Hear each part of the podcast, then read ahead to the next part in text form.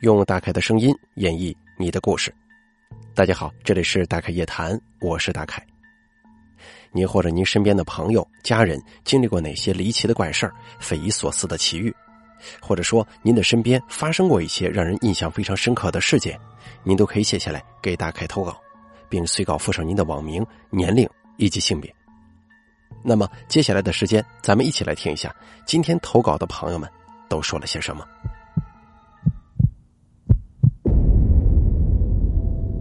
第一位投稿的朋友，他的 QQ 尾号是八三二七，他是这么说的：“大概你好，我来自山东滨州，是一名二十四岁的女生。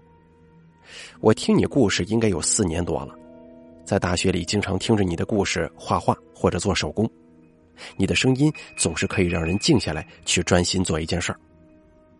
今天啊，我就跟大家分享一下我从大人口中听来的几个细思极恐的事儿。”这第一件事啊，是在我上小学的时候。那会儿啊，跟着爷爷奶奶一起生活，家里总是来一些爷爷奶奶的朋友串门。有一天，有个爷爷到我家玩的时候啊，跟我们说起前几天他的一个亲戚去世了，他就跟着去帮忙处理一些后事。好几个人忙活了一天，晚上终于可以休息的时候，因为安排我那个爷爷跟他朋友休息的房间只有两个。一间里屋，一间外屋。里屋里头只有一张床。我那个爷爷他们有四个人挤不开呀，于是来我家串门的爷爷就睡到外屋的沙发上了。就在那个爷爷关上灯准备睡觉的时候，突然听到茶几上有叮叮当当的声响，就像是两个杯子碰在一起发出的声音。那个爷爷感到很奇怪，就打开灯看向茶几。可是茶几上的杯子两两之间都隔着一段距离呢，我那爷爷就怀疑自己是不是听错了，又关上灯准备睡觉。可是这一关灯，那个叮叮当当的声音又响起来了。打开灯再去看，还是啥也没发现。当时吓得我那个爷爷就跑到里屋去了，跟其他人说了这个事儿。其他人就说：“行了，你甭在外头睡了，咱们在一起啊，挤在床上凑合一晚吧。”好在后来也没再发生过什么。接下来要给大家分享的第二个故事，也是发生在上小学的时候，听我舅奶奶讲的。我舅奶奶年轻的时候上过大学，在那个年代上过大学是一件很了不起的事儿。后来我舅奶奶当上了我们县的妇联主任，挺有威望的一个老太太。事情发生在我舅奶奶大学时期，她是在东北上大学的。那会儿正是知识青年上山下乡的热潮，所以我舅奶奶就跟她的同学朋友下乡锻炼，寄住在一户农家。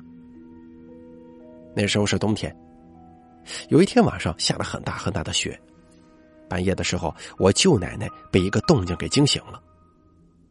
那个动静是一种咚咚咚的，像是木头敲击地面的声音。因为外头下着雪。再加上我舅奶奶挺害怕的，就没出去查看。第二天早上起来，发现人都在院子里头聚集着，并且还在议论什么。问了之后才知道，厚厚的雪地上有一圈脚印。因为雪很大，脚印也很深，看得很清晰。脚印围着半个足球场大的院子绕了一圈，既没有开始的痕迹，也没有终止的痕迹。意思就是这个脚印凭空出现，又凭空消失。而且都是左脚的脚印。如果说是有人恶作剧，晚上这么大雪，这么冷的天儿，不值当的恶作剧吧？更何况他是怎么做到凭空消失的呢？还有我舅奶奶说的第二个事儿，当时也是同一时期，我舅奶奶在东北发生的事儿。有一天晚上，我舅奶奶在床上看书，看着看着，总感觉有个人在盯着自己。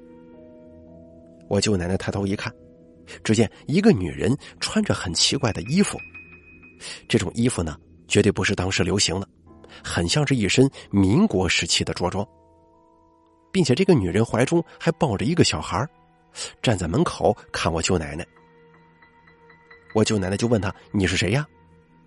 可是那个女人突然之间脸色大变，变得特别特别凶，还冲我舅奶奶喊：“你还给我！你把我的东西还给我！”我舅奶奶吓坏了，赶紧把书一扔，用被子蒙住头就躲起来了。过了很久以后，也不知道外面什么情况，反正没动静。我舅奶奶竟然睡着了，咱也不知道她当时是吓睡着的，还是吓昏头的。这些呢，就是我今天要跟大家分享的我听来的故事。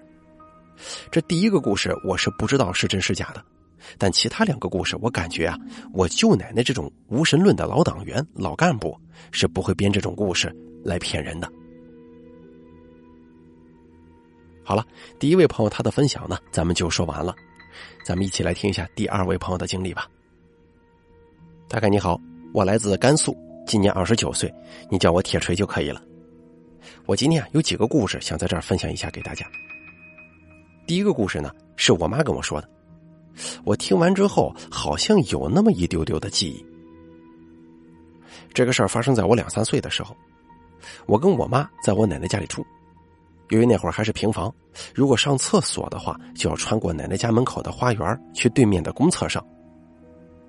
晚上的时候，我妈妈想去厕所，就拿着手电抱着我陪她一起去了，她也害怕嘛。那会儿路灯不多，厕所更是漆黑一片。然后呢，我就在边上站着陪我妈。突然，我也不知道为什么，就跟我妈说：“妈，有鬼。”我妈还开玩笑的逗我说：“鬼长什么样啊？”我就跟我妈形容，头发特别长，眼睛是红色的。话还没说完呢，我妈抱着我就往家跑。后来我妈跟我说起这个事情的时候，她说：“当时呢，本来以为我是胡乱编瞎话呢。”但是想想，我那会儿的年纪刚到能跟大人交流的时候，哪里知道鬼神具体是啥呀？而且听老人说，小孩子很容易看到那些东西。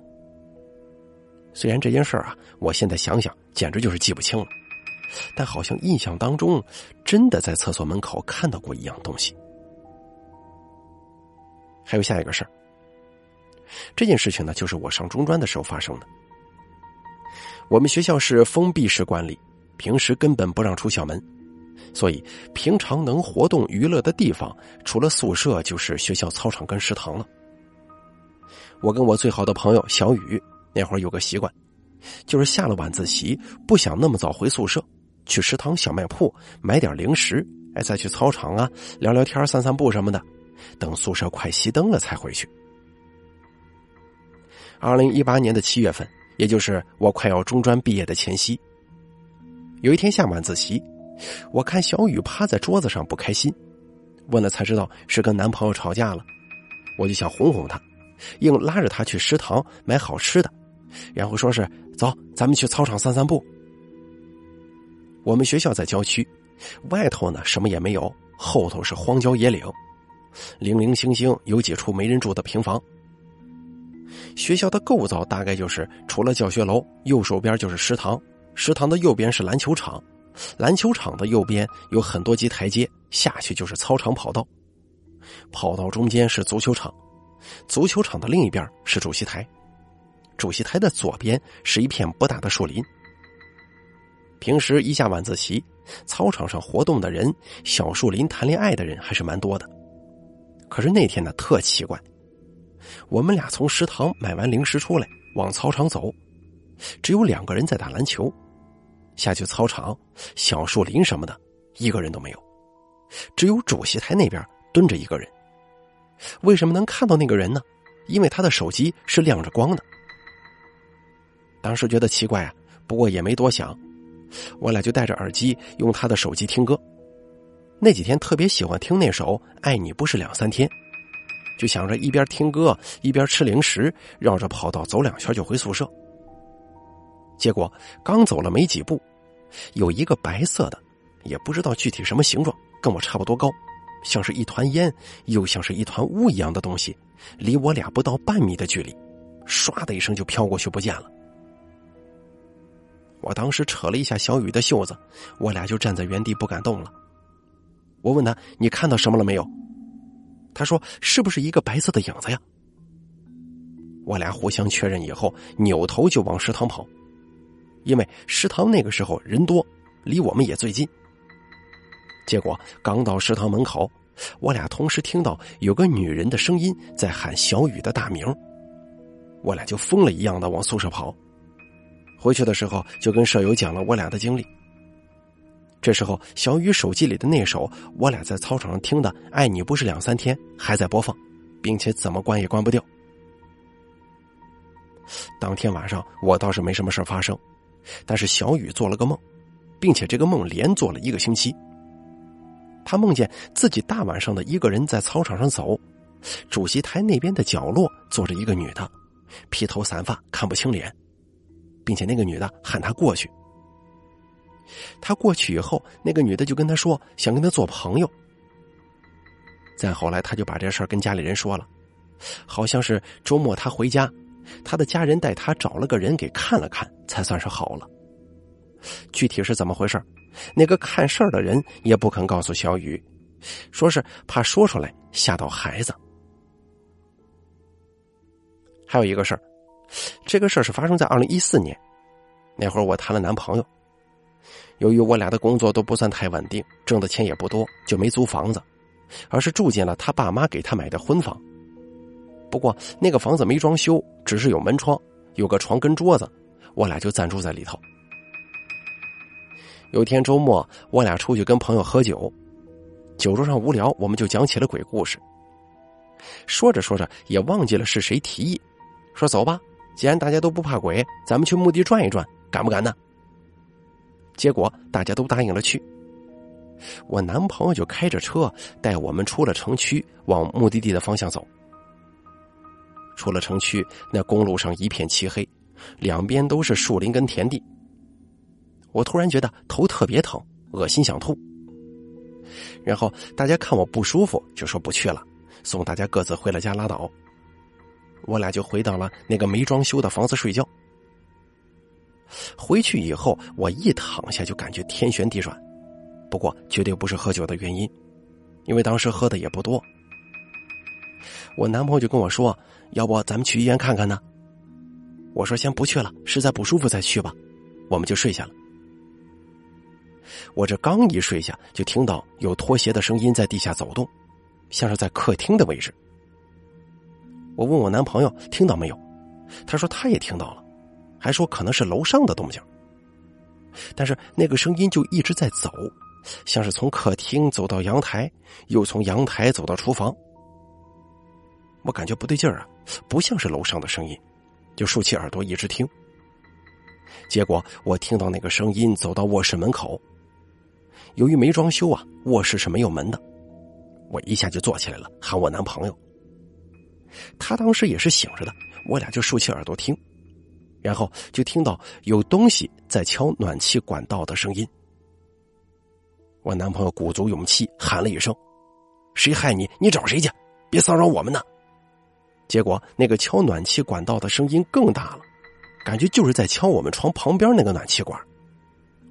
我俩当时都吓死了，换上衣服就出了门，找了个宾馆住下了，并且那段时间我们就一直住在那家宾馆。后来我们干脆在外头租了房子，没再回去住了。跟朋友们说起这个事儿，朋友都说那是因为房子一直空着没人气，如果住的话，要么带条狗进去，要么在房子放一挂鞭炮就好。不过后来呢，我跟我那男朋友分手了。我也不知道他家这房子他是怎么处理的。好了，咱们本期大开夜谈做到这儿就结束了，非常感谢大家的收听，也感谢以上两位投稿的朋友。其中呢，让大凯印象最深刻的就是第二位朋友的投稿，他说的最后一个事儿。以前老人们常说啊，长时间不住人的房子，你进去之前一定要打扫一下。哎，买个新扫帚，哎，绑上竹竿，扫扫上头，扫扫下头，哎，扫扫天花板啊，扫扫地面呢。这个算是去晦气啊，算是哎要住人了，做一番准备。还有很多人拿这个艾草啊，点着之后挨个屋里熏一遍。还有人就是温锅啊，最简单的就是要住人了，自然要温锅呀，请一大群人来，在屋里吃吃喝喝，热闹热闹，添添人气，这个都是对的。你不能说是长时间不住人的房子，上去一头就扎进去了。这个呢，在很多呃以前的老人们眼中啊，这个是不对的，这么做也不吉利。并且我们山东这边好像是，呃，有这么个习俗啊，就是结婚的房子，你一旦装修好了要结婚住，这房子到结婚那天是绝对不能空人的。哎，你不管是父母进去住也好啊，兄弟姐妹进去住也好，必须得占着人气儿。等这个新婚夫妇呢结了婚要住进来了，他们再搬出去，就是意思就是一直保持这个房子是充满了人气的。这个对这个新婚夫妻呢是有好处的，有这么认为的。我不知道你们那儿是否有这样的说法和习俗呢？好了，咱们本期大凯夜谈做到这儿就结束了，非常感谢您的收听。如果您也想给大凯投稿，诉说一些您经历的奇奇怪怪的事情，请记住以下三个投稿方式：第一，关注大凯的微信公众账号“大凯说”，发送聊天信息给我；第二，加大凯的 QQ 投稿群四群五四六七六八六八四，把您想说的直接私聊给群主就行了。还有第三种最简单的投稿方式，把您的稿件发送到邮箱一三一四七八三八艾特 @QQ 点 com 就行了。我在这儿等着您的投稿。